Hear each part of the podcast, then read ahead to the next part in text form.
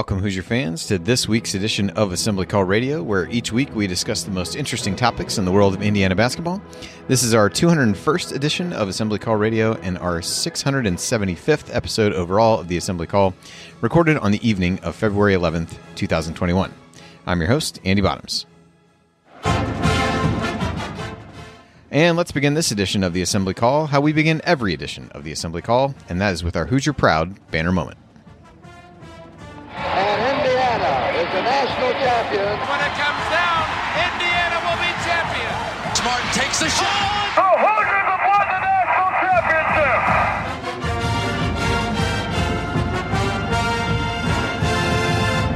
national championship. Well, the banner moment for me, I, I wasn't able to be on the uh, the postgame show from the Northwestern game, and the banner moment was surviving the first half, quite honestly, uh, from a viewing perspective, a half that I intend to never, ever ever at any point watch again. But uh, the silver lining, if you will, was the guard play down the stretch uh, that really propelled I U to a, a comeback and uh, a, a win in an ugly game, but one they couldn't really afford to lose. And so as you look through the last few minutes uh, of both regulation and into the overtime, it's a pretty uh, it, it's a pretty compelling story of how I U's guards really put the team on their back and and brought a victory home uh, again. Not necessarily a, a, a pretty win by any means, but in the in the win column and on the N C double A tournament resume, uh, you, you don't really you don't really see that. But with I U down fifty-four to forty-seven and two minutes and sixteen seconds left in regulation, uh, this sequence unfolded. Al Durham makes one and two from the line. Al gets a steal. Al makes two more free throws. Armaan gets a steal. Al makes two more free throws. Uh, you finally get a Northwestern miss as they get a shot off, and then Al hits a floater to tie it at fifty-four. So that's seven straight for Al to end regulation and tie the game up and send it to overtime. And then in the second overtime, it was Armaan Franklin time. I U got down sixty-two to fifty-seven. He hits a big three coming out of a timeout and a design play for uh, for him to get a shot. They then fell back behind by six points. It was sixty-six to sixty with a little bit over a minute left. And then this unfolded. Armaan makes two free throws. Northwestern misses the front end of a one and one. Armaan makes two more free throws. Northwestern uh, really has a shot clock violation, misses a three uh, as the shot clock expires. And then Armaan kicks it over to Al, who makes a jumper to tie it at sixty-six. And so you look at those couple sequences and we think about how important guard play has been for this team. You had Al score the last seven of regulation. Armaan scored the first ten in overtime uh, with the Al Durham jumper uh, from the top of the key, the only other basket in overtime for I U. And and you had some Jerome Hunter heroics in the second O T, but in all, twenty-five of the last thirty-two I U points were from the starting guards. That was led by thirteen during that stretch from Al, ten from Armaan, uh, and a couple free throws from Rob Phinisee account for the other two. And if this team is going to turn this season into much of anything, we've we've harped on the guard play time and time again, and and last night against Northwestern, uh, big time kudos for those guys for for really stepping up, particularly Al and Armaan, who really uh, brought it home and and snatched a victory from the jaws of defeat on multiple occasions there. So for me, that was the banner moment, and uh, we'll get into the uh, Northwestern game a little bit more later in the show, but for now, let me introduce my esteemed co-host for this week's show. Coach and Jared are both off tonight, but here with me, to my left. Analyzing players, finding every wrinkle. He hasn't ever hosted, never lifted a finger. He's got all the well, let me quickly add just one thing about this. Dude just interrupted his own jingle. He is Ryan Phillips. Ryan, have you recovered from uh, watching this, uh, watching the I U Northwestern game? You know, twenty-four hours later, or do you feel like you're in a better place, uh, both mentally and emotionally? I don't think I'll ever recover from having to watch that game. Let's be real. A piece of me died uh, watching that. Uh, look, Indiana came away with a win, and we talked about this last night. And I know a lot of people thought that was a very negative show. And, uh, you know, we got the feedback about it that why are you guys being so negative? They won. And we weren't being negative. We were telling the truth. I mean, Indiana never should have been that close with Northwestern. That is a very, very bad basketball team. I know Northwestern beat Indiana earlier in the season. That doesn't mean that Northwestern's good. Indiana's performance in that game was terrible. And last night, their performance, I think I kept saying for five-sixths of the game, was terrible. Indiana did not deserve to win that game. They were rescued by Al Durham and, and Armaan Franklin. And while you look at what Armaan Franklin and Al Durham did, as we said last night in the postgame show, that was great. And and those guys coming up big saved Indiana. And and quite frankly, given what that game was, Indiana needed to win that game. You cannot lose that game and then be like, all right, let's just win the others. You know, I mean, you needed to take care of business there. And so Armaan Franklin and Al Durham deserve praise for what they did down the stretch. Then you got to look at the rest of the team and be like, what were you guys doing? Like what, where, I mean, they didn't score a basket for the first five minutes, and thirty-five seconds of the game. They couldn't score consistently on one of the worst defenses in the Big Ten, maybe arguably the worst defense in the Big Ten. And they really struggled throughout. And, and so, yeah, you win, but the win doesn't solve all the problems you have and that you showed. And and the other thing is, is that the team is chronically not prepared to play and, and not prepared to start games off well. And so I, I when we were mentioning the negatives of that game, I think it's fair to, because of who Northwestern is. Northwestern is a bad basketball team, and Indiana played at the same level or below Northwestern for most of that game.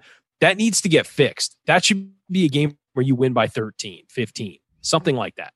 And, and so that's why we were so negative. Now, does that mean we're not happy that they won? Of course not. We're happy they pulled it together and won. And if anything, it, it proves what we've all been saying on the show, that when the guards actually play well, Indiana's not a bad team. The problem is there's no consistency from the guards. And so when Al and Armaan play really well, this team's ceiling is so much higher than it had been for weeks, you know, the last couple of weeks. So I think that uh, that you're happy to get the win against Northwestern, of course, but there is a there are a litany of problems that need to get solved for this team. And when the guards step up and play well, as they have a few times this year, you see this team is much better, and they can overcome so many of those deficiencies when the guards just play well. And so you're hoping you see more consistency out of the guards, but but honestly, at this point, who knows uh, what we're going to get from game to game. And to my right.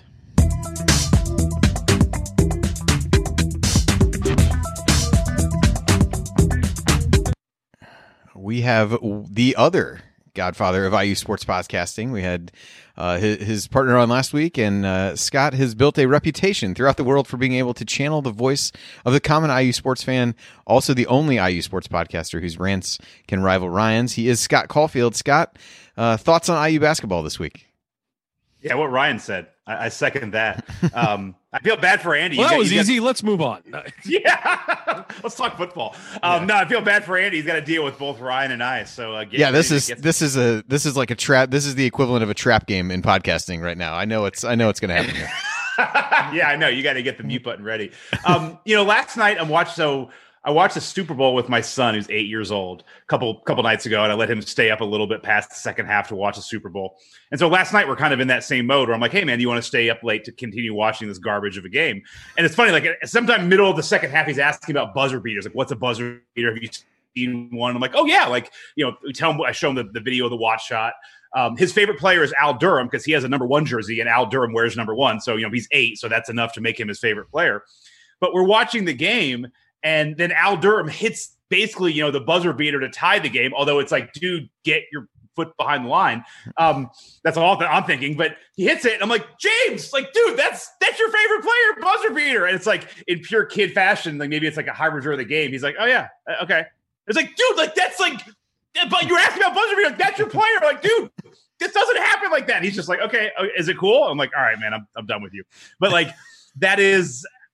That's my feeling with this game. It's kind of like that was my reaction to it. I mean, here's I agree with everything Ryan was saying. I will say this to me, you know, I, I think it's okay to be negative about a win. You know, we to, to me, it's all about expectations. You know, I think back to the football season. I interviewed some guys from eleven Warriors for our podcast. Sorry for the little, um, you know, my own little plug there. But those guys are from Ohio State. And I'm not saying I ever want to become like an Ohio State fan, but I will say that in talking, I strongly to them, recommend you like, don't. Not, agreed. It's not. It's not a good idea. It's not a good look for anybody. The Bucky necklace is really heavy on your neck, um, you know. But they were saying that you know they they're not arrogant. This is such an Ohio State thing. They're not arrogant, but they expect to go in and they expect to win every game by two touchdowns. And that's just that's what they expect. Not just Big Ten games, like every game. Like they're playing Clemson, like they're playing the Browns. Like they expect to win by two touchdowns. And there's a part of me. It's like I I remember a time when I U basketball fans were kind of like that. Not touchdowns, I understand. It's a different sport. Like, we, we would go into the Big Ten. It's like, all right, well, we expect to beat the living piss out of, you know, at the time, Wisconsin and Northwestern. And, you know, those are easy. You know, it would have been Nebraska had they been in the league at that time. But it's like, those are easy wins. And, like, we'll get up for Purdue. And, like, we got to, I guess, play for Illinois. And, like, that's the way it was. and to, to see where we fall. And this would be like five or ten years from now, Ohio State being like, hey, man, like we played pretty good against Rutgers. Like we only turned it over seven times, but you got to be happy with a win. It's like, I, I, to me, it's expectations. And I still view myself as an exceptionalist, and I still look at I U basketball as I want to play for that. I want to root and have a team that's at that like insane elite level. And so for me, that's where I put it, expectations. Um, yeah, the guys played great. I don't know if any of, this is, any of this is replicatable because it hasn't been all season, but they played well. They did well. They beat Northwestern. It's like, like I said in previous pods with you guys, like that's the bare minimum of what I expect you guys to do. So congratulations. But, um, you know, hey, Al Durham got a game-winning shot for my son, which he kind of half cared about. So there you go. That was a fun night at the, uh, at the Scott household. Nice. All right. Well, here's what we're going to cover this week. Uh, we I U got a commitment on Super Bowl Sunday from C J. Gunn. So uh, Ryan will do a full scouting report at some point in the offseason, but we'll do the Cliff Notes version uh, tonight. We'll also look back a little bit more at the Northwestern game, some of the, the themes that you guys hit on already, and then we'll look ahead at what remains on the I U schedule, at least what's out there right now, and then we'll answer your questions as we always do. All of that coming this week on Assembly Call Radio. But before we get to all that, we need to talk about our sponsor for tonight, which is Superior Insulation. Uh, and uh, it's the first thing you need to know about the Superior Insulators is that uh, with them, as with almost all of our first sponsors, all of our sponsors, is that they're diehard Hoosiers. Brad, the owner of Superior Insulation, is an I U fan and longtime Assembly Call listener. And the second thing you need to know about Superior Insulation is that they will literally make your life more comfortable by helping you fix drafty rooms, cold floors, and even excess noise. Plus, their systems help you save money through lower utility bills. More comfort and cost savings, that's like Al Durham and Armaan Franklin taking turns hitting big shots in a must-win road game. And with winter here, bringing its frigid temperatures, now is the perfect time to invite Brad and his team out to your home or business so they can do for you what they've already done for I U. Yes, the Superior Insulators did all the air barrier systems and spray foam for the new I U Excellence Academy. Brad and his team also worked on the new f- football locker room, marching hundred hall, and many other buildings around campus. Like I said, they're Hoosiers through and through and damn good at what they do. Longtime listener named Rick reached out back in December and told me he booked a consultation with Superior Insulation, and you should too, because check this out. They have a special offer for Assembly Call listeners. You'll get a fifty dollars home field apparel gift card when you call and schedule an appointment in a qualifying area. And since the Superior Insulators have four locations covering roughly the southern two-thirds of Indiana and the northern part of Kentucky, just tell me Assembly Call sent you to get your gift card. So visit insulators dot com or just Google Superior Insulation to learn more and schedule your appointment. Then Brad and his team can help you create a healthier, quieter, and more energy-efficient home. That's insulators dot com, I N S E A L A T O R S dot com to learn more. And tell them the Assembly Call sent you to get your fifty dollars home field apparel gift card. All right, so uh, the big commitment uh, at halftime of the Super Bowl was uh, C J. Gunn committing to I U, and uh, we get we usually get pretty in-depth with these uh, with, with Ryan at various points when guys are ready to come in, but we've got a, a, a Thursday night show. We're just going to hit hit a couple uh, of the high points with uh, with C J and kind of what people can expect right now, and then we'll give Ryan time to uh, review the tape, uh, if you will, and uh, and let us know more about what to expect. But Ryan, uh, as you look at at C J Gunn, what are the one or two things that you think he does that are going to translate really well, and or things that really help fill a void of something that this I U team is missing? Well, one thing that's going to be music to Indiana fans' ears is that he's a shooter. He can shoot. And he's athletic, too. He's not just a guy who's a spot-up shooter. He's a really athletic guy. I think those are the two things that stand out. He's an, he's athletic and he can shoot. Uh, at six five, one seventy-five, he's got a lot of weight to put on and a lot of muscle to put on. He's a real skinny kid. But you look at the way he shoots the basketball, and he he loves a pull-up jumper too, which is kind of interesting. You don't see that as much these days. It's usually a straight line drive or a three, but he can shoot threes. He gets really good. He has a really good release on his shot, really good rotation, um, and and he gets up. You know, he's a guy who has athleticism, and that helps him on the defensive end too. He's laterally quick, um, kind of has some length and, and athleticism that will really help him on that end. I mean, he needs, obviously, as any high school player, he's going to need work in that, in that arena, but he also, you know, can get up and down the floor. So uh, the shooting is the big thing though. The kid, you think he's already shooting thirty-eight percent in high school around there from three, and he's also shooting in the eighties from the free throw line. Uh, so he definitely sets as a two guard, and, and he's going to play off the wing. He can drive as well and all that, but, but he's, he's, the main thing that stands out about him is his ability to shoot the basketball. Well, I think it's I think it's fair to say that uh, yeah, any any time a guy comes in where shooting is one of the main skills, uh, at this point, uh, at this point, I think anyone will be happy to hear that uh, for sure. Um, so, what are as as you look at him, you know, one one or two things that he really needs to work on based on what you've seen so far, and something that either heading into college or something that he'll need to develop at I U to to become a consistent contributor. I think it's I think it's ball handling. I think that's the main thing that I see that stands out. He he just needs to become a cleaner ball handler. And it's in, in the videos you watch, you see, you know, the ball come out of his hands a couple times. And and just because he's not securing it on his hip, you know, he's getting a little crazy with it. Um, I, I would say the second thing that that would concern me is just the the ability to put on weight. Can he add muscle and and and be able to take sort of the physical aspect of being a guard in the Big Ten when you have to drive? Because otherwise, you know, here's the, here's the thing is it's great to have a shooter. It's great to have a shooter. But when you have a guy who can do both driving and shooting, it makes him that much harder to defend for obvious reasons. Romeo Langford was a lot easier to defend because of his wrist and he couldn't shoot threes. And and C J. Gunn, I'm not putting him on that level as a, as a prospect, but if you can do both, you know, and take the physicality of driving in and getting bumped and, and being able to finish. And I think he has a really soft touch around the rim. I think he's a really good finisher. But he needs to be able to take the beating he's going to take every time he drives into the paint. So those are the two things that concern me with, with C J. But again, you know, he's a junior in high school right now. He's going to get better. And and the other thing I really like about him is you you look at the transition from freshman, sophomore, junior now, and the projection forward. He's getting a lot better. I would not be surprised if this guy who cracks the top seventy-five um, in in the recruiting rankings. He's he's over one hundred right now, not far above it. He's sitting about right at about one hundred. I, I could see him moving up significantly if he continues to develop. Yeah, I mean, he's got, you know, good size as you think about some of the guards that come in. I think he's six six five. Am I right about that? Around that range? He's right about now, six five. He's listed at one seventy five. I don't know what his weight is. You never know what they throw up for those. Yeah. But he's about six five and skinny. But the thing about being six five is he's not Jordan Hulls. He's not going to have trouble getting his shot off against length. You know, I mean, he's he's six five. He and he can, and he's athletic. He can jump. He'll be able to get his shot off. So I think that's big for a perimeter player. And also when you drive again. The difference between being six one and being six five is tremendous as far as being able to finish at the rim. Yep, agreed. There's a really good uh, Q and A with, with both C J. Gunn and his dad uh, that Alex posted on Inside the Hall, so that's another place guys can go. I think some of his uh, even self-assessments match up pretty well with what Ryan talked about. Scott, uh, I think you had a, a question you wanted to hop in with? Yeah, I mean, I love hearing that we're going to get shooters. Like, that's a novel concept.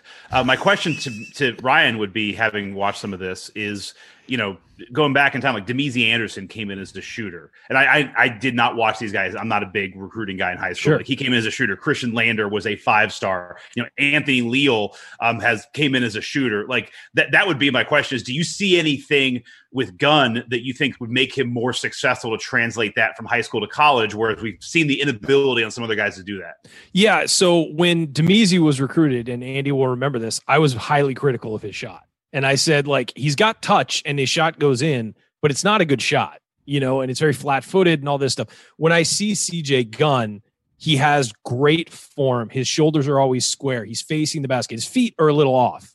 That's the one thing that will get that will get sort of fixed is his feet angle a little to the side instead of at the hoop. So he's not fully square to the hoop, but his shoulders are square. He gets up, he gets into a good shooting position, and his release and the rotation that comes off the ball look great.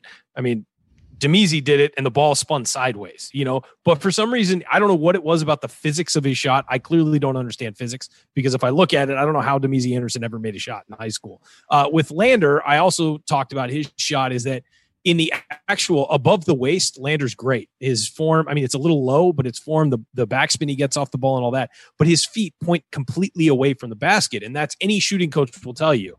That's not how you make a a shot. Now, some guys are talented to overcome those deficiencies of footwork and stuff, but he's not at this point. And, and so I think, again, this offseason is going to be huge for Lander. Leal is a good shooter. He's just not taking advantage of the opportunities necessarily. And again, he's a freshman in the Big Ten. He's not used to playing against guys who close out that quickly, who have that kind of size. It's going to take time for that to develop, to develop, but his shot form is excellent and it will be fine. I think that as he gets older, especially and gets used to being relied upon as a shooter, you're going to see him take more. And you'll see Archie Miller and the other guys on the team often say to Leal, hey, shoot that. You were open, shoot that, you know? So I think Leal is is is a more fair comparison to, to, to Gunn just because of the form is right, the the way they shoot, they've clearly been coached and trained as shooters and not been just sort of allowed to keep going because they make it. They have coachable, you know, coached shooting form. And and um, so I would say that's more of a, of a correct comparison. I understand your your hesitancy, though. We've heard for years, oh, no, the shooters are coming. The shooters are coming. C J. Gunn, Gunn can shoot the ball. The thing that I do like, it just real quick, that I love about him is we can add him to our great lineup of cool name guys. Like for a while there, when like you, had, you mentioned Jordan Halls, like Halls and Watford, like there was a time where I, I love this kind of weird stuff. You could run a lineup. They never did it, but you could almost run a lineup with like one, two, three, four, five of numbers, just the top five or the five, you know, the numbers in the jerseys. Right now, we have a possible cool lineup of, you know, Race Thompson, great name. You get C J. Gunn, like you give him, you know, the nickname Tommy Gunn or your gun shooter, gunslinger. You got that. Jordan Geronimo is like a top-notch, yes, you know, ace-level name. Like we're putting together just a killer name squad. It's gonna look the ros- the written roster is gonna look awesome. It's just gonna yeah, look Chris, awesome. Christian spelled all funky. I love it. Yeah, nice, nice. I did look. I was just curious what Leal is actually shooting from three this year. He's eight of twenty-two overall, thirty-six percent um, from three, seven of seventeen, so over forty-one percent in Big Ten play. Uh, there's an yeah. argument to be He's made just of take trying to get him to shoot more. Yeah, he's taken all of two two-point yeah. shots so yeah, far as well, fifty percent on twos. If anybody's wondering. And one of them was one that fell into his lap under the basket. You that know, was that was the like one. He went and got the that t- was the one. Yeah. yeah, I don't even remember what the um, other one was, but I did remember the same shot. Um, Ryan, do I dare ask you for a, a player comp with C J. Gunn, or do we do we withhold that shouldn't. question? You should until until later. No, you know, a, an Indiana related one would be sort of a, a much more well rounded and better Al Durham. Um, if you look at their body types and and sort of the way they. they attack the game. Um, and, and Al's become a pretty good shooter. I, I think, I think if you look at, at the same time frame, C J is way ahead of where Al was as a basketball player. He's a very well-rounded basketball player, but there's so much upside there because of the athleticism. You know, this is Anthony Leal when he reached, you know, sort of the peak of where he was offensively in high school. All he could do was get better defensively and with effort. That was it, you know, because he he could shoot it already and he could do this and do that, but he was never going to be a guy who's going to take guys off the dribble at, at the college level. C J. Gunn has a long way to go development-wise in a positive direction. He's already a pretty good player. So there's definitely a lot of upside here for him to continue to get better. I think that's what's most exciting about him is that he can already shoot. You know, you know, a lot of these guys we've had coming in are like, well, they're drivers and they score points, but you know, you look at the shot. Armaan Franklin was that way. Armaan Franklin could do everything on a basketball court except shoot when he was in high school. Rob Phinisee was kind of that way too. He was more of a, you know, a driver, and his three-point shot got gradually better in, in high school. C J. Gunn can already do all of that stuff and is already a pretty dominant player in high school. All right, well, coming up on the Assembly Call, we're going to look back a little bit more at the Northwestern game and then look ahead to the final six scheduled games on the uh, I U schedule and talk about what they need to do in those games to get to the N C double A tournament. So we're going to hit that next. Stick with us here on the Assembly Call.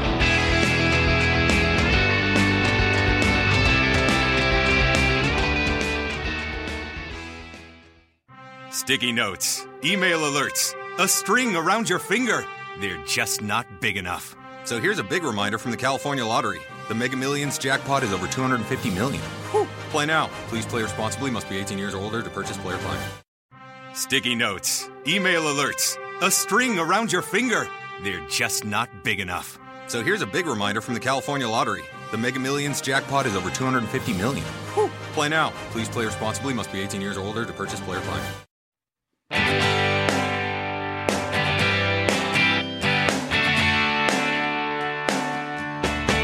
This is Verdell Jones. What's better than an epic buzzer beater? The full court dribble and perfectly placed pass to set it all up.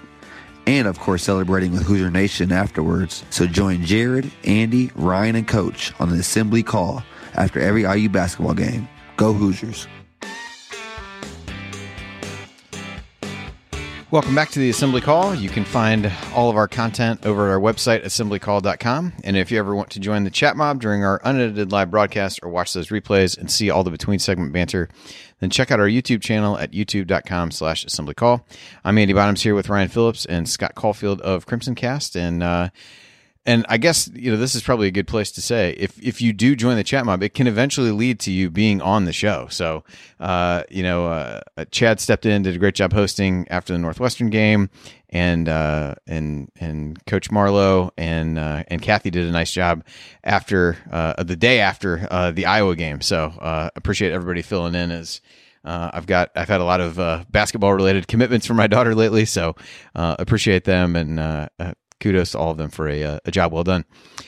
So before we look at the remaining schedule, guys, wanted to kind of talk briefly about last night's game. And, and Ryan, I think you you alluded to this in your opening. I, the, the way I boiled the question down was was essentially, how do you reconcile the fact that I U played poorly for really large stretches of the game, while also like giving them some credit for being able to come back, uh, falling behind, coming back, getting a, a much needed road win, um, and, and kind of avoiding disaster in, in some ways. And, and Scott, I'll, I'll throw this to you first. I mean, how do you kind of look at that stuff together? I know you alluded to it a little bit in the opening, and, and, and kind of how do you put a performance like that into maybe the larger picture of, uh, of your thoughts about where the program is right now? I mean, I think your point, what you just said, is interesting, like avoiding disaster. It feels like that's what we've been doing for a couple of years, especially this season. It's like we beat Iowa, and then we immediately turn around and lose to Rutgers. And it's like we beat Iowa again. It's like, I think all of us were looking at this, and I was actually, I knew I was coming on here before the Northwestern game, and I'm like, if we lose Northwestern, like the show is going to be easy, because I can just go on and just rail on everything that I'm feeling. This becomes a little bit harder because, you know, we won, so you have to kind of reconcile that. But, you know, a couple things here. It's like, it, I, I know that, you know, and Jared had a good thread on the Assembly Call Twitter about, you know, how a win is a win, and kind of, you know, we should still be happy with wins. And I, I get that. But it's like, you know, I'm not a fifth century monk here. Like, this is supposed to be fun. Like, this isn't penance I'm supposed to like take in and be slapping myself on the back with, you know, a thing with spikes on it. It's like, this is supposed to be fun. I'm supposed to enjoy this. And like, that game just wasn't fun to watch. Like, it wasn't fun basketball. I think, Andy, you had a great tweet halfway through. It's like, my D V R says it's basketball, but like nothing on the screen says it is, or paraphrasing you. But it's like, they're not fun to watch. And watching us barely beat a, you know, basically, you said, avert disaster barely is, isn't what I call like a great expectation for the year. Um, you know, there's just, there's a lot of harbingers that are just not great. Um, you know, seven hundred seven days. I just figured it out. That's the last time we won three Big Ten games in a row. So, like, let's go for that this weekend. Like, that would be nice. It was two thousand nineteen, March seventh, the last time we won three Big Ten games in a row. Like, we all know the Purdue thing, haven't won. It, it just feels like we haven't had just an, a, an extended period of, like, I feel good about where we are with basketball at, at I U, and things are going well. Like, it's like I – we beat Iowa, and I think I feel like a lot of people where it's like, okay, great. Can you do it again? Um, and that's, that's my takeaway from this Northwestern game. My big one is not that Northwestern's bad, because they are, not that we played bad for the most part, because we did. It's like, I, I don't know with this team at all what you can take away from anything. 'Cause you're right. Like, Al Durham played really well. Is that replicatable? Like, is he going to do it again? Um, you know, Trayce Jackson-Davis has played really well for the last like two or three games, and he's played really badly. Is that going to turn around? You know, Rob Phinisee seems to be off on an island. I want happy Rob back, who's hitting game-winning shots. Can that happen? You know, Armaan Franklin has has improved a lot this year, but he's also had a couple of games where he's had some clunkers. Um, you know, th- the ability of getting everyone together is, is tough. And and then you have, you know, the freshmen who are playing like freshmen, which we expect, but, you know, nobody's really standing out.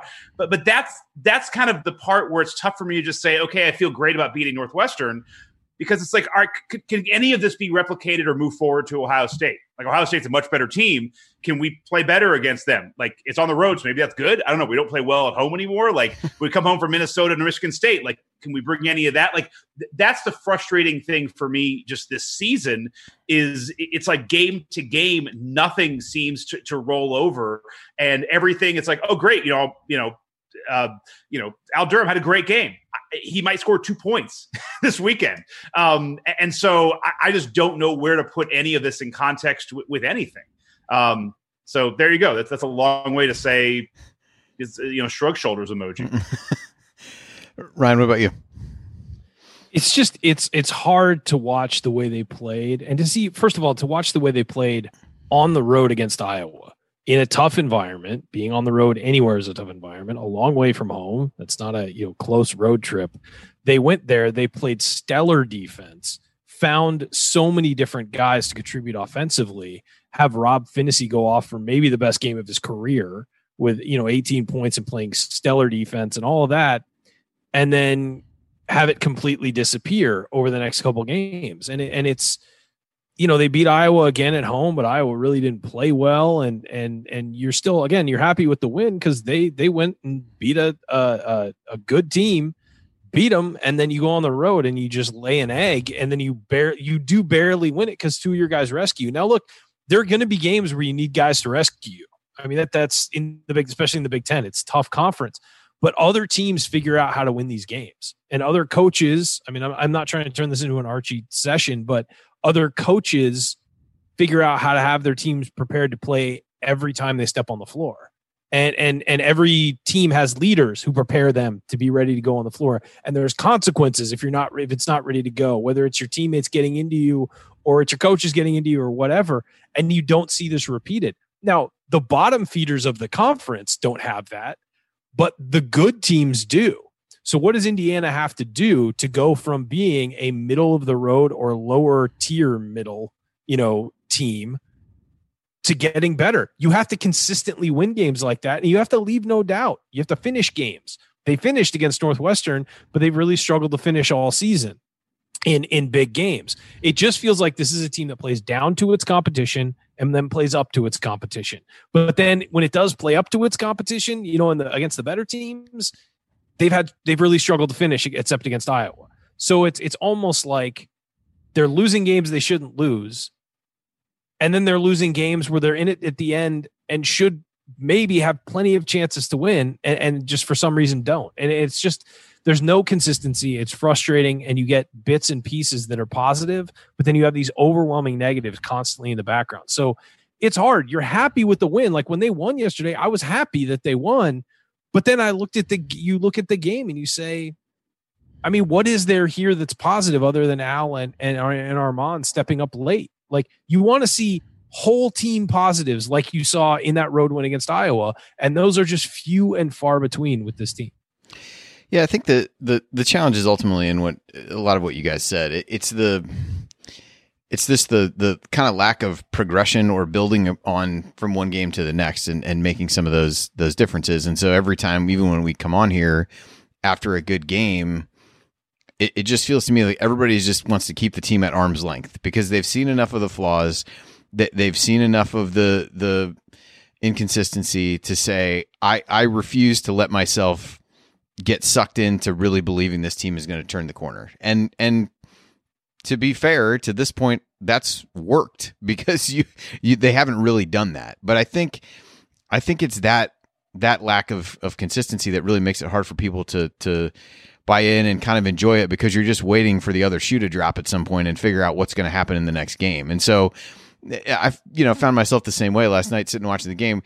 You know, once you got past the, I mean, the first half was, was an abomination, an affront to the game of basketball. But once you got past, abysmal. once you got past, once you got, you know, you get past some of that and you really get into the flow of the game. Like, I let myself get into the, you know, get excited about them coming back and, and being excited about that part. I think it's just, uh, I, the expectations are high. They're they're not meeting those, and so uh, consistently. And so I think it becomes a, you know, can you is that blocking you from then being able to enjoy anything, even the even the the the higher points or the comebacks or whatever? And I, you know, I think that's for every fan, I guess, to decide on their own, like where they come down on that side of the argument um, in terms of what they do. But I'm not. I I don't blame people for getting frustrated by it, because it is frustrating to watch, and you do wish that there was more consistency.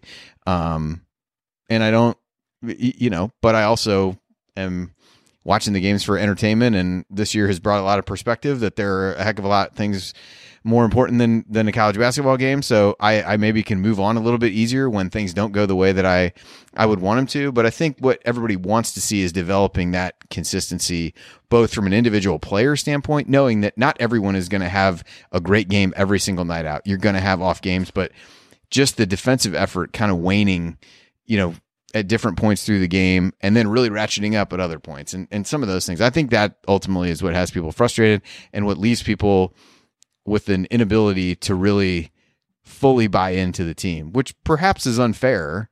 But I think as I try to put myself in other people's shoes, like, I think it's pretty easy to see why people would, would keep this team at arm's length, would doubt it, would whatever you want to say.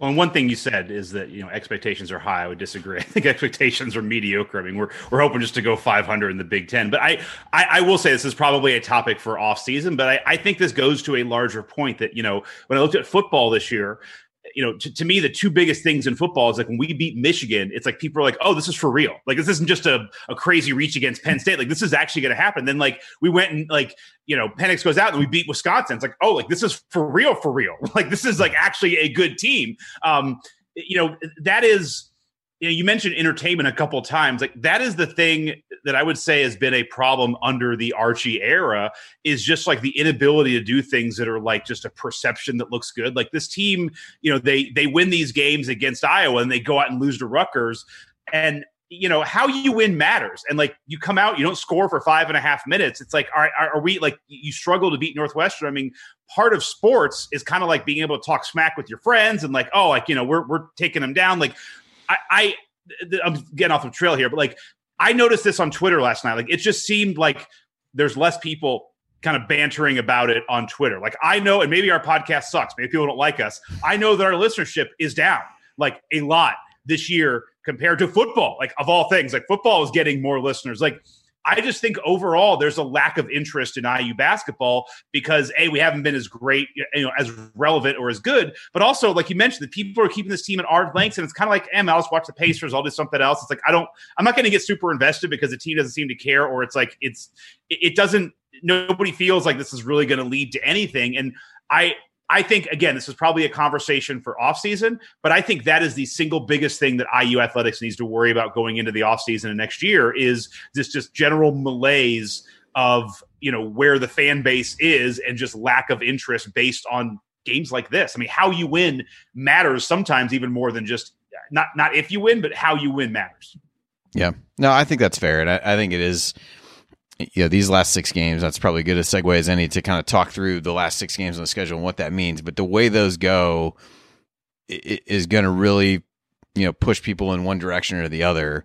If things go really poorly, um, I, either way, I think that these six games are going to have go a long way toward determining what the tone is of that conversation that you talked about in the offseason. But let's let's talk quickly about what I U has left, at least what we know at this point. So right now they sit at eleven and eight, six and six in the Big Ten. Uh, they've got six remaining games scheduled. At this point, no word on whether or not the games at Michigan and at Michigan State will be rescheduled. It looked like tonight the the, the Big Ten has rescheduled one of the games Nebraska missed. So I'm not sure if that's on the back burner. I don't, I don't really know.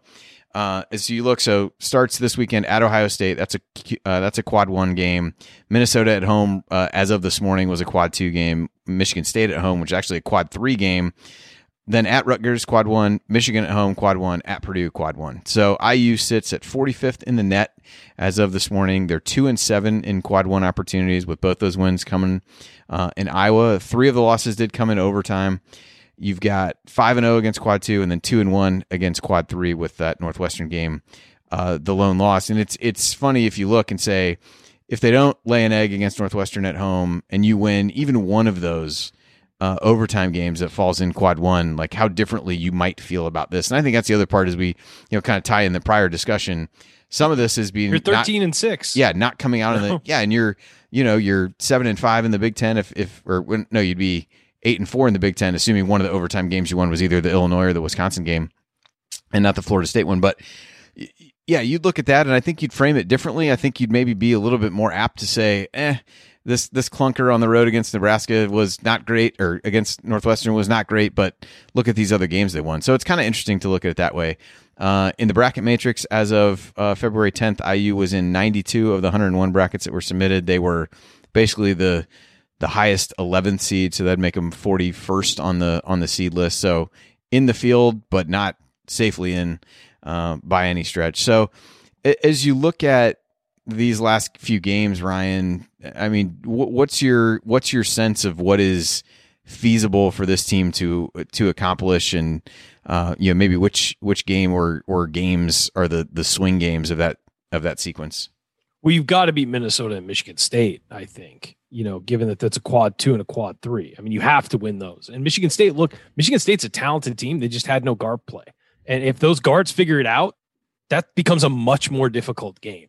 Uh, so, you know, you put yourself with some losses again at home to Rutgers, uh, you know, ag- against Purdue, getting smacked around. Like, you lose those games and you put yourself in a situation where you might have to beat a talented team that finds its footing late in Michigan State. You've got to beat Minnesota. There's no question. Minnesota beat Purdue. You know, I mean, that's, that's not a terrible team.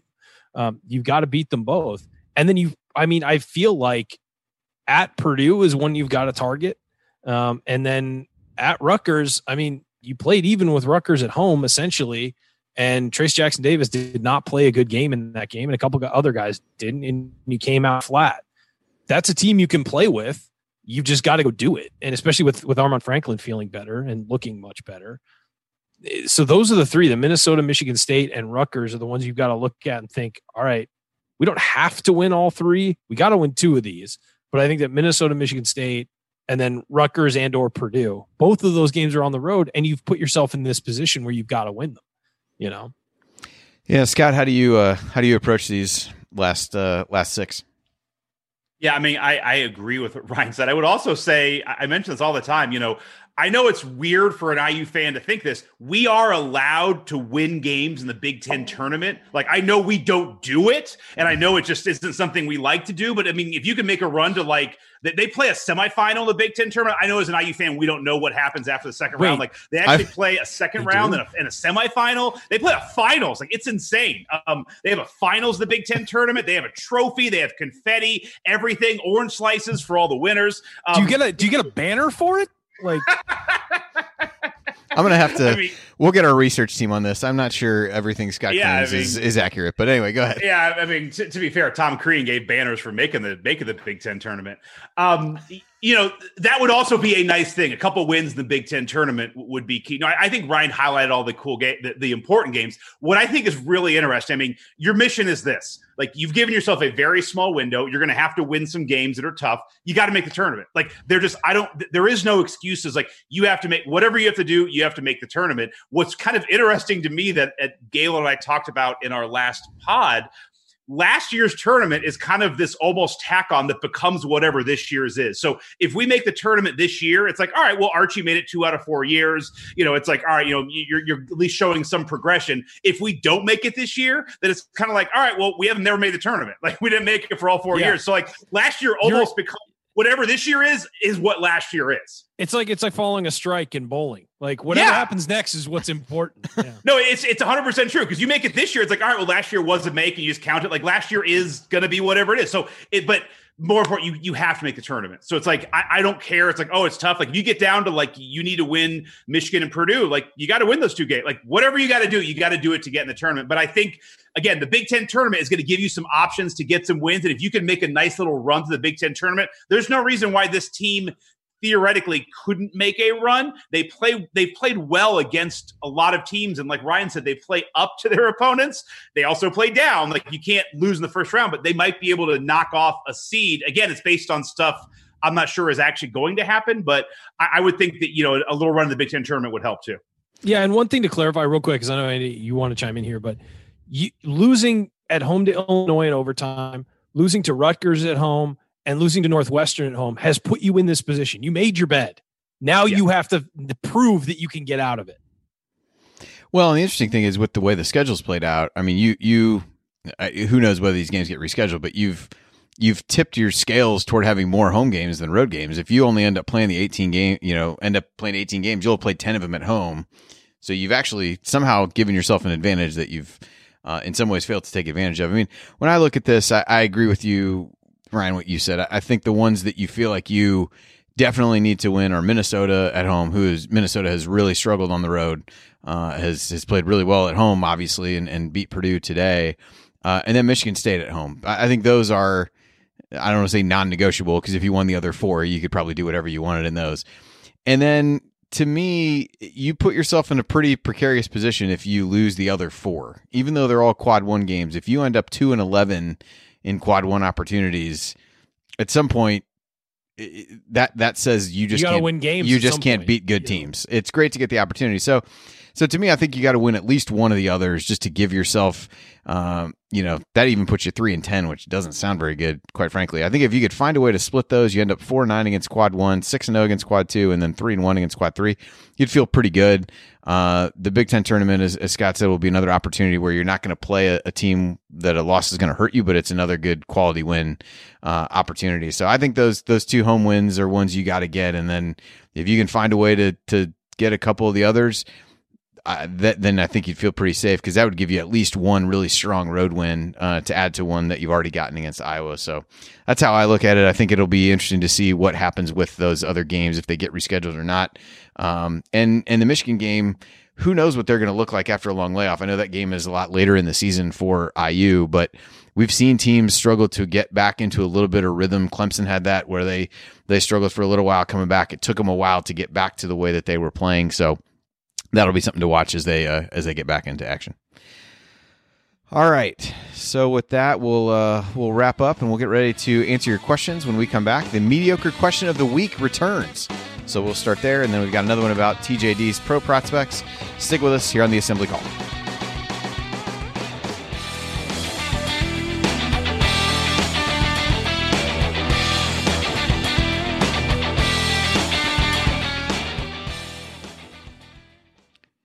Sticky notes, email alerts, a string around your finger.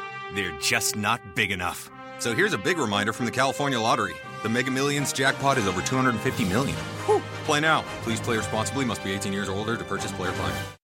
Sticky notes, email alerts, a string around your finger.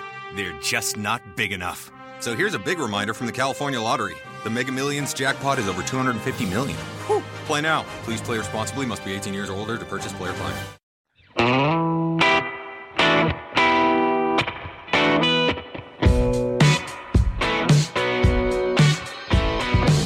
This is Nick Zeisloft. I never miss an open three, and I never miss an episode of The Assembly Call.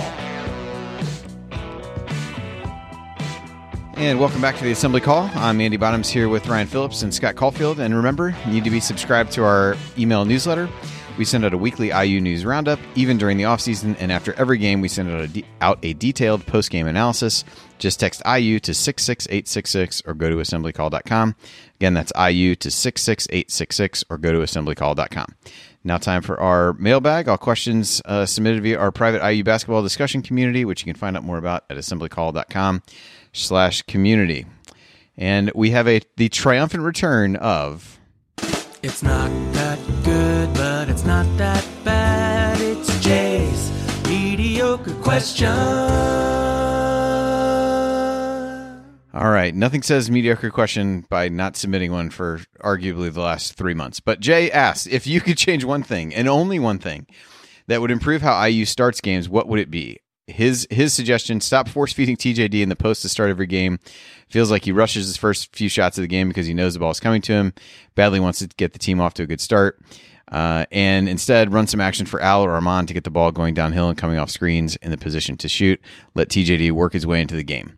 Uh, all right, Ryan, quick thoughts on what you would change to help I U start games better. Uh, I I disagree. I think they need to force feed Trayce to get him started, because if you don't get Trayce started, sometimes he wanders through the first half. I think you need to get him started. What I would also do is run some downhill action where you put Armaan Franklin in the corner and get somebody to drive and make them help off of Armaan, leaving him open in the corner for a three. Same with Al. I, I would really try and corner your best shooters and drive off of that. The problem is Rob Phinisee, not a great driver. And so, and he hasn't shown the willingness to drive full speed downhill. But if you need to use Christian Lander for that or something other, someone else, I think you really need to start going downhill. Scott, what about you? I would say whatever you do in the Northwestern game, just do the opposite. It's like George Costanza. Just whatever you see at Northwestern, it's like, I'm going to do the opposite. And next thing you know, you're going to be up twenty-five nothing. It's interesting. I do feel like they've run, they ran a set play for Armaan out of that one timeout when it was that I alluded to in the banner moment when it was sixty-two fifty-seven and, and had him you know, where he hits a three. Yeah, catch it at the top of the key. I, they've run plays for him before, and it's been effective. I, they don't do it very often, and I think it always uh, generates some jeers on on Twitter, as do, as does virtually everything. But you know, of like, hey, finally, you ran a play for a guy to shoot the ball, and he it paid off, and you did some of that. I, I think part of it to me is is a lot of just the pace, and that I think ultimately is the reason a lot of people like watching Lander play, because it's just a different pace of play, and it inherently makes things look like they're running a little bit smoother, even if they're not. Now, I'm not necessarily saying that to advocate starting him in the game, but I think the pace that they play in some of these situations just kind of allows the game to grind down and, and not really getting guys uh, in the, in the flow as much, but, um, but we'll see. Any, any quick thoughts? We got ten seconds. Any other ideas that you just came up with? I guess not. All right. Start making shots. That would be a good yeah, one. Hit, hit threes. Hit multiple threes. That is crazy. We can't. Uh, all right. That's that seems it. Like, we're done. No more questions. All right. That seems like a good place to end with that crazy idea of making shots. Uh, all right. So thanks, everybody, for joining us on this week's edition of the Assembly Call. If you want to see us do the show live, join us at assembly call dot com on Thursday nights for the live broadcast of our Assembly Call radio recording. Special thanks to Rob Thompson for producing much of the music that you heard on the show. And thanks to you for listening. We'll be back on Sunday. Uh, after the or Saturday after the Ohio State game. Uh, until then, take it from me, Max Bielfeld. Keep your calves flexed, your elbows in, and your eyes on the rim. And go Hoosiers. Thank everybody for coming out. All right, I got to get out of here, folks. Thank you. All right, we can hit these other uh, these other questions here as we as we go. Yeah, I definitely don't. Ad- I'm not advocating for Lander to start, but the the difference in the pace of play and that the offense runs is night and day for sure. Um, all right. So yeah. Sally's question, uh, there's been a lot of talk about Trayce not being ready for the N B A. Let's just assume that is true. What are the pros and cons of him staying another year at I U or getting the training he needs in the G League? Isn't that the purpose of the G League? I know, Scott, um, you had said we were emailing before, you had some thoughts on this. So I'll, uh, I'll throw this one to you first. Yeah. I mean, I think it's, T- to me, it's, and we're off now. I can cuss now, right? So I'm. I'm I mean, you were before in the middle, so yeah, um, yeah. I don't know what the uh, I don't we're know kind what of our, past that point, but I don't know what the rules are. I don't know what the rules are on that. So I I, I marked a couple in case Jared just, needs yeah, try to. And, yeah, yeah. We'll we'll we'll figure it out. All right, sorry. Um, no, you're yeah, okay. I'm I'm a bad I'm a bad influence. Um, no, well, I, it's taken this long. We're actually impressed with you for waiting. Yeah, I know this, this, this is long. Pretty good. I'm uh, yeah. I my, my I mean, the Euchre story had a few, so let's not like let's not pat ourselves on the back too much with that. I mean, we didn't like it's not like he waited no, until no, after I the mean, show. Was I mean, over. He's been a guest before. Oh, and okay, never I got done you. It. I got you. I got so I I'm, I'm impressed. I thought you meant today. I was yeah. like, I mean, we've got yeah. I've been doing it in the, the after dark in the breaks, the after dark yeah. breaks. Yeah, so, there you go. No, here's yeah. my thing. I, I think it's I think it's a. It's it's uh, this is Archie. Like Archie's got to get a guy who's this talented to be drafted, um, and you've got to put him in position, positions where he can show what he's doing. The fact he hasn't taken a three this season is criminal. Um, he sh- no, he's not good at it, but he's not going to get better by not doing it, and that's what the N B A wants to see. Coming in at whatever he is, like six eight, as a you know guy who only shoots three feet from the hoop. Um, that's not going to get you drafted. Um, you know, so to me, it's like, this is on Archie to get, this is not a good sign if you can't get Trayce Jackson-Davis with the skills that he has um, drafted in the first round. Here's what I would say. I put him always in like the Christian Watford category. And I, I, I'm so happy Watford came back because he hit a shot against Kentucky, which was great. But you had a spot where Watford, after his junior year, I said it at the time, I say it now, I stand by it. Watford was going to be a professional basketball player, and he was. Not in the N B A, but he's going to play basketball professionally and make money playing basketball in other countries, which is awesome. It's better than ninety-eight percent of people who ever play basketball are able to do. He did not get any better at I U his senior year that made him a better draft prospect. Yeah, the and only honestly, thing he got better at was defense, and that was mildly better. It wasn't like yeah, and, and he hit a three. I mean, honestly, I kind of said the same thing for Yogi Ferrell. Like, I think after Yogi's junior year, it's like, this is as good as he's going to get. He only has so many years in those knees. Go get paid, man. Go get your money. I feel that same way with Trayce Jackson. Like, he should go pro. He may not get drafted. He may get drafted at the end of the second round. But, like, honestly, you're seeing it now. He's not going to get any more skills that would make him employable in the N B A at I U. He's just not, because he's got to shoot threes. He's got to play more exterior, you know, perimeter defense. He's not doing that. Um, and I do think people have a very narrow view of what professional basketball is. Like, the N B A You can is- make really good money overseas. Dude, Jeff like, Newton's like in the Japanese Basketball Hall of Fame. Like you or sorry, Filipino. He, I think I think it's Japan. Like he's in. Anyway, you can make a ton of money. You had Nick Zeisloff earlier. He's still playing in like Greece or something. You can make a ton of money being a professional basketball player in other countries. There's no fault to it. You can do it in the G League. Um, so yeah, I I would love for him to stay, but I think as a basketball player for his progression, the best thing for him to do is start being coached by professionals. Yeah, I, I would say this about Trayce, and and I've heard nothing contrary. He's going pro after the season, unless he just all of a sudden decides, well, all my friends are here. I kind of want to run it back with my friends, which is not a bad decision if that's for the life experience of getting to play right. with his friend, you know, because he's close with a lot of these guys now that are on the team that were a year younger than him or, or two years younger than him in, in Lander's case. Um, and he just decides, you know, this is what I want to do. That's the only way he's coming back. He's not coming back because he needs to get better, because here's the thing. Look at Thomas Bryant. Thomas Bryant went to the N B A, was drafted far lower than he should have been. He was a six ten guy with skill, and he was drafted late, and the Lakers snagged him with a second-round pick because they were like, we cannot believe he fell this far. Guy was a lottery pick the year before. He dropped because Indiana had a bad season, not because he was bad. He, it was because he was pretty much the same guy, and he even added a little bit, but he fell because Indiana was terrible his last year. And he went to the G League and turned himself into a starting N B A center within a few months. I mean, had the Lakers not already had a pretty good situation in the in the low post, he would have been playing for the Lakers. Instead, they had to release him because of a salary cap crunch. He goes to Washington, and within a few weeks, he's their starting center uh, after the you know the next season. The reason why is because when you leave college, you get to focus twenty-four hours a day on being a professional basketball player. And you get to work with a lot of, you get to hire coaches individually to, to help you work out. You get to work, you work for it with a team that hires people specifically to make you better. It changes the calculus. You may not get drafted, but you can become an exponentially better basketball player working with professional coaches and focusing full time on training and on developing your skill sets, things that you're prohibited from doing by the N C double A. And so that's why you see guys go pro, even if they're not going to get drafted or they're a second round pick, or they're, you know, it's a guy who's a lottery talent, but he goes in the twenties and he knows he's going to go in the twenties. And while you could come back and get better, it's a lot harder to get better in college than it is to get better at the professional level. Some guys do it. Some guys come back. I mean, I, I disagree with you, Scott. I think Yogi Ferrell got a lot better between his junior and senior yeah. years. And, and I, I would agree with you at the time, maybe viewing it after his junior year is like, well, look at his size, look at his restrictions. He became a much better three point shooter his senior year. And he became a guy who could take over games, which he wasn't. He was occasionally as a junior, but he became, you know, almost, you know, in contention for National Player of the Year. Um, so I would say that's a rare example of where like a guy later in his career got way better. Guys between their freshman and sophomore years get way better all the time.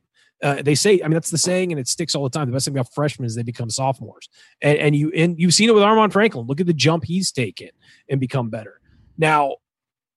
But for certain guys, they're not going to get that much better in a college setting. They need, like Trayce Jackson-Davis needs his entire game worked on because he needs to be able to hit a fifteen-footer consistently. Heck, he needs to be able to hit a three-point shot occasionally. And he needs to become better, you know, moving his feet and things like that.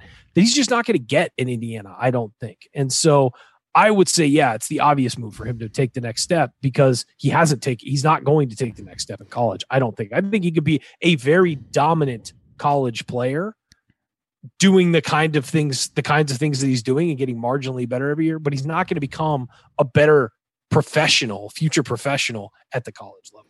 Well, I think the it's last one of those... thing I'll say about Jackson Davis. Sorry, Andy, no, go ahead. But just that, that I will say about like that I think is a real problem that we have moving forward. And the same thing with Christian Lander is, you know, you have a guy in Jackson Davis who's a talent and was a stud recruit coming out. And honestly, if he would have, I hate saying this, if he would have gone to Kentucky, he'd just be catching lobs and would have been a first-round pick last year. Um, you know, the fact that he's not barely in the second round in most draft projections may not get drafted, like to me, that's a huge black mark on Archie Miller and his ability. If I'm a recruit, if I'm the next six ten guy, six eight guy who's a stud in high school, it's like, I'm not going to go there. You know, that that's a guy that he couldn't get Jackson Davis drafted, you know, and Romeo was injured, but like he took a lottery pick, dropped him down. And then you have Christian Lander, you know, he's not, you see him now. It's like, all right, we can't be starting, but it's like, dude, that's a five-star who reclassified.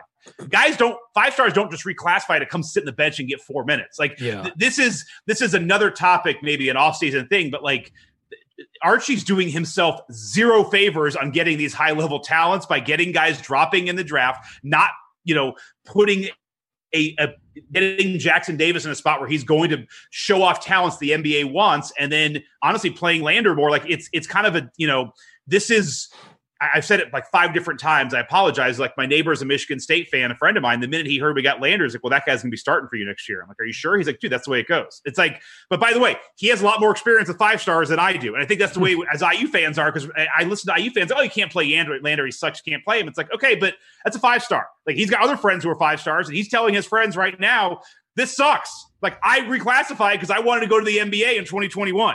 Um, I wasn't expecting to play. twenty twenty-two. Four, sorry, always, twenty twenty-two. Yeah.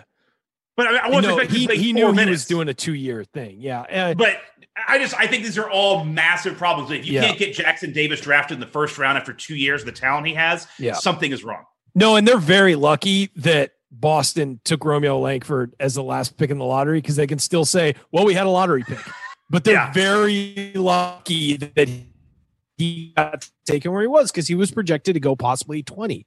And that felt like a drop. But they're very lucky. They can still yeah. point to saying, hey, we produced a lottery pick. We produced Juwan Morgan, who became the first undrafted guy to ever start a playoff game. You know, like undrafted rookie to start a playoff game. Like, they were able to sort of manipulate some things there and in their messaging. But yeah, I mean, if you're consistently taking guys who should be really good and having them not perform to that level, yeah, that's that's definitely a black mark. All right, next uh, next question. We'll hit we'll hit this next one, and then we'll uh, we can we can wrap up. Uh, so from Jerry, is there an off court problem with this team? Hunter made it back on the court, made a big shot. Looked like a couple of the coaches were trying to calm him down when he was taken out near the end of the game. T J D had shown lousy body language past several games and just looked totally uninterested last night. And finally, the whole team looked like it was Saturday night at the Y for all the first half and most of the second half. What's going on? I don't know that any of us is in a great position to truly uh, assess assess things from that standpoint. But uh, either of you guys have, have thoughts on that? Yeah, I I think, again, it's it's hard to say. I will say this is a young team, and you know, Trayce Jackson-Davis having lousy body language at times. We've seen that before, but he's also, what, twenty? Uh, I had a lot of lousy body language until I was like thirty. So, I mean, it's, you know, they are kids, and and that stuff's going to happen. And remember what they're dealing with constantly. And, and a lot of teams have had problems this year. They're constantly being tested. They're constantly locked down. Uh, a lot of college football teams opted out of bowl games because the players were tired of being, you know, they basically had, weren't seeing their families. They were being tested constantly. They had to be locked down. They had months of just not seeing anybody but their teammates. I, I, I think that this is a weird year, and it's starting to wear on people. And you've had other teams have issues too. And so I think that if you're worried about off the court stuff, I, I mean, I don't see, there aren't any real off the court problems popping up. Obviously, whatever happened with Jerome, Jerome Hunter, he upset the coaching staff. The coaching staff said he was going to have to work to get back in their good graces. He sat a game, dressed for another game, but didn't play, and then played against Northwestern. So whatever happened, he earned his way back onto the court. Um, but I, I don't think that, you know, the, all the reports we hear about this team is they're all really tight. They're all friends. They all get along. There's not, it's not a cliquey team where some guys are off doing their own thing and some guys are off doing their thing. Like, this is a tight team. They're just not performing on the court. I don't know what the disconnect is. And, and again, if you listen to our, we've talked about, if you listen to Archie Miller talk basketball, the guy knows what he's talking about. There's just a disconnect between imparting that wisdom and motivating the players, you know, to do what he wants them to do. That's not letting him off the hook. I'm saying there, there's just, there's a problem with his communication there that's not working. Um, but if you hear the guy talk about basketball, he knows basketball. He knows the system. He knows what he wants. You look at, you know, statistically, he, his offense gets a lot of open, good looks, unguarded looks that they should be hitting. The players aren't making them. You know, that's not, that's not, again, not letting him off the hook. He's got to develop these guys. Um, so it's, it's hard to know what's going on. Um, but I, you know, I can't sit here and say there's a big, like, uh, you know, off the court problem when we've had nothing reported that there was a big off the court problem with this team. I mean, when Kelvin Sampson was here, you could talk to pretty much anybody who went to school in Indiana, and they knew there were problems with that team off the court. Uh, it was not a quiet thing. I lived in Bloomington at the time. I was no longer in school, and even I knew what was going on. So it's when those things happen, you hear about them. We haven't really heard anything about this team having problem children. Yeah, I think there's, I mean, I, I, I fall in line with what, what you said, where everything that you hear is that this team gets along really well, as good as any team in, in recent years.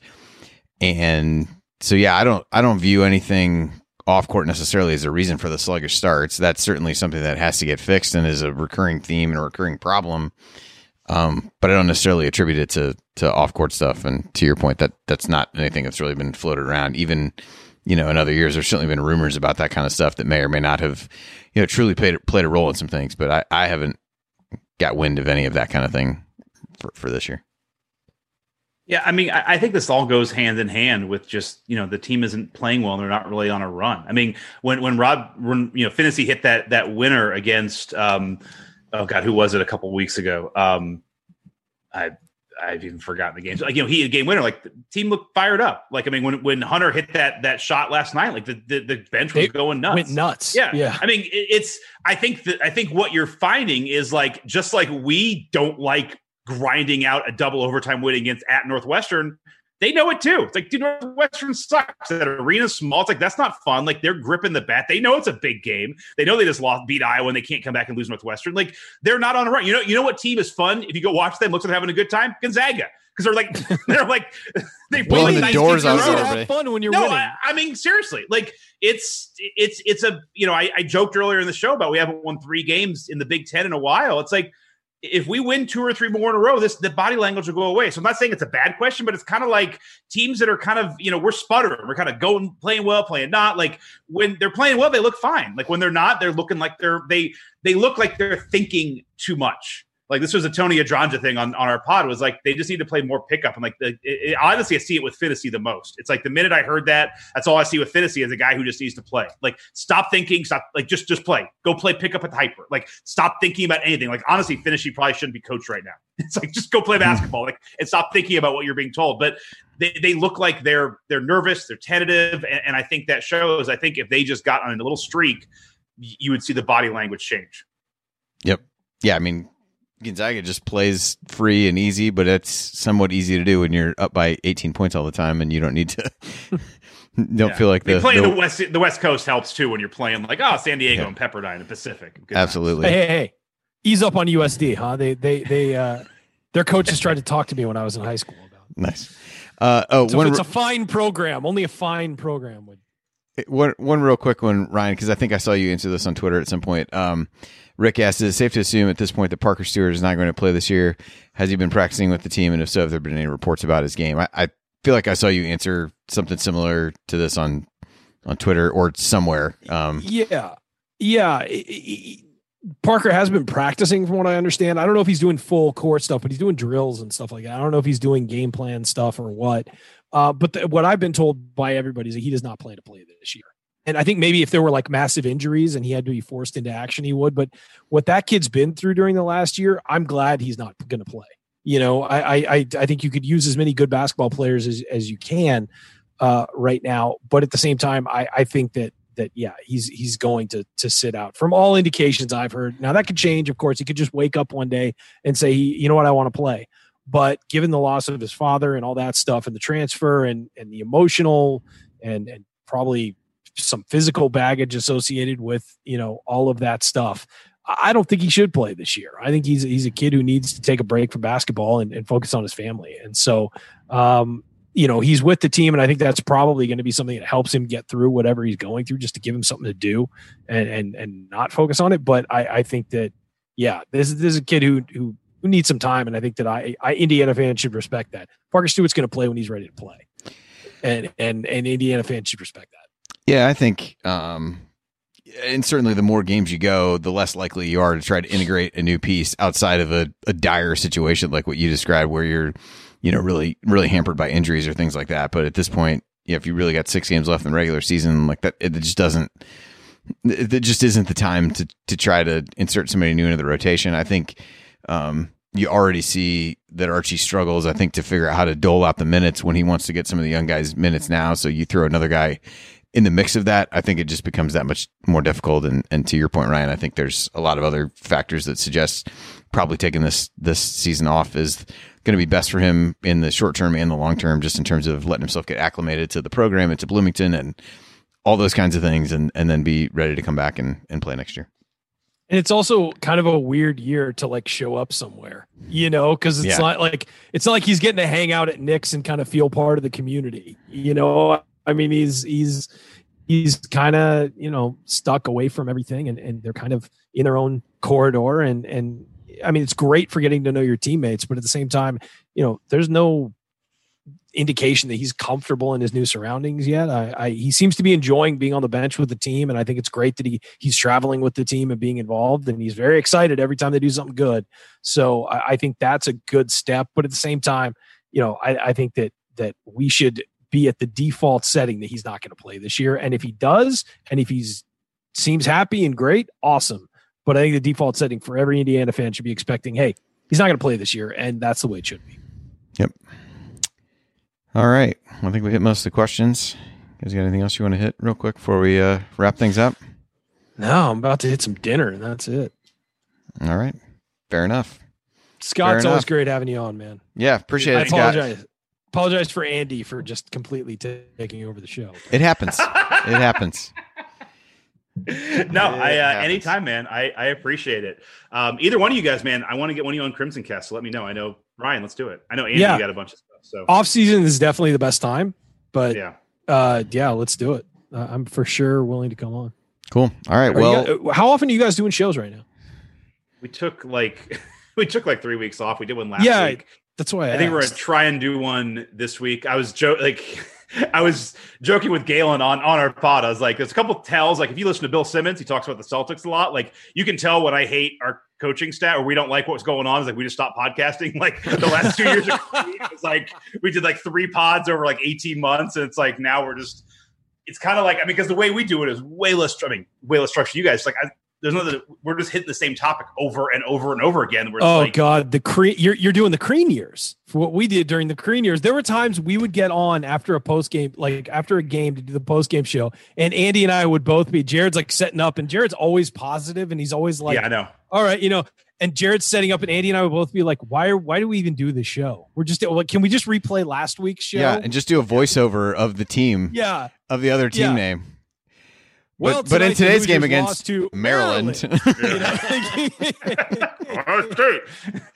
Yeah. yeah, no, I mean exactly. We're kind of at that. I mean, I'm kind of mentally at that point just because I, I need to see some, I need to see them do something different. So like we didn't, you know, you asked like what what do we do? Like to me, it's like you got to win out. Or so you've got to do something that's just like is completely unexpected. Well, that's the biggest um, issue. And I've heard from people in the athletic department, the biggest issue with the program right now is not what's going on in the court. It's what's happening off the court with the fans. Like there is a malaise about yeah, this program. It's legit. And, and it's people are just, and, and they say like, and, and the, a couple of people I've talked to have said they wish it was more like people were angry.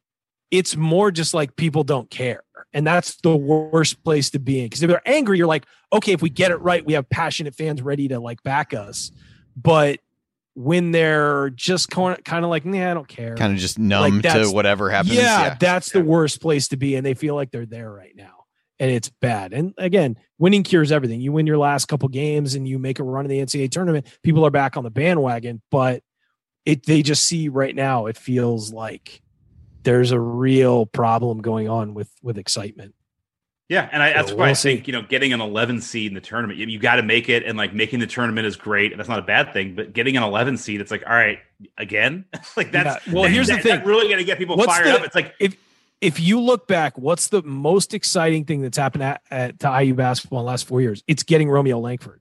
That was yeah. the, the moment where the entire fan base was united in excitement. Since then, yeah, there've been some nice wins, but it's always been, yeah, they won, but yeah, you know, they beat Michigan State, but you know, like, I mean, there've been these like downer things associated with it. I mean, the last time there was absolute jubilation was when they got Romeo. Since then, it's kind of been like, eh, you know, yeah, well, that's, like, and that's what I've been saying is that, and that season was such a disappointment, and that losing streak yeah. was so bad. It's like, that was a subpar, like that was below average. You can't now just have back-to-back average years and like, we're all good. It's like, no, you need to give me an above average year. Like that, you need to go above and beyond. Like, that's why I said, you got to win out and like make big win the Big Ten tournament, like win the next twelve game, like do something that is just completely unexpected, because you did the reverse two years ago, where you just did something unexpectedly worse than I was expecting. You can't just now be average and finishing nine and eleven two years in a row in the Big Ten. Um, yeah, but no, I I'm, I feel the malaise. I mean, I see it talking with all of my other friends who are I U fans. Like, it's like people are just checking out. It's like, eh, whatever. Um, and it's, I mean, and, and now they're competing with other, you know, I'm a season ticket, I'm a half season ticket holder with the Pacers.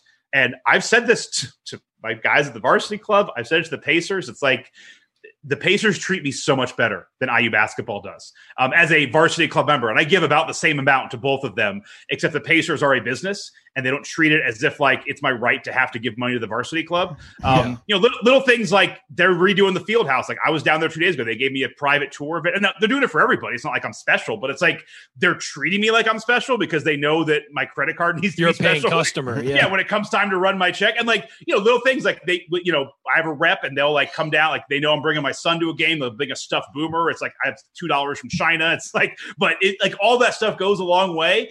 And with I U basketball, they just have never done that, because it's like this. Oh, you have priority points. Like, give us money to get your twelve points. Even now, like under the pandemic. Sorry, now I'm ranting. Like even now, like I'm getting letters. It's my like, job, know, damn it. I know. It's like, you know, every every hundred dollars is two priority points. Like it's, you know, keep your priority going.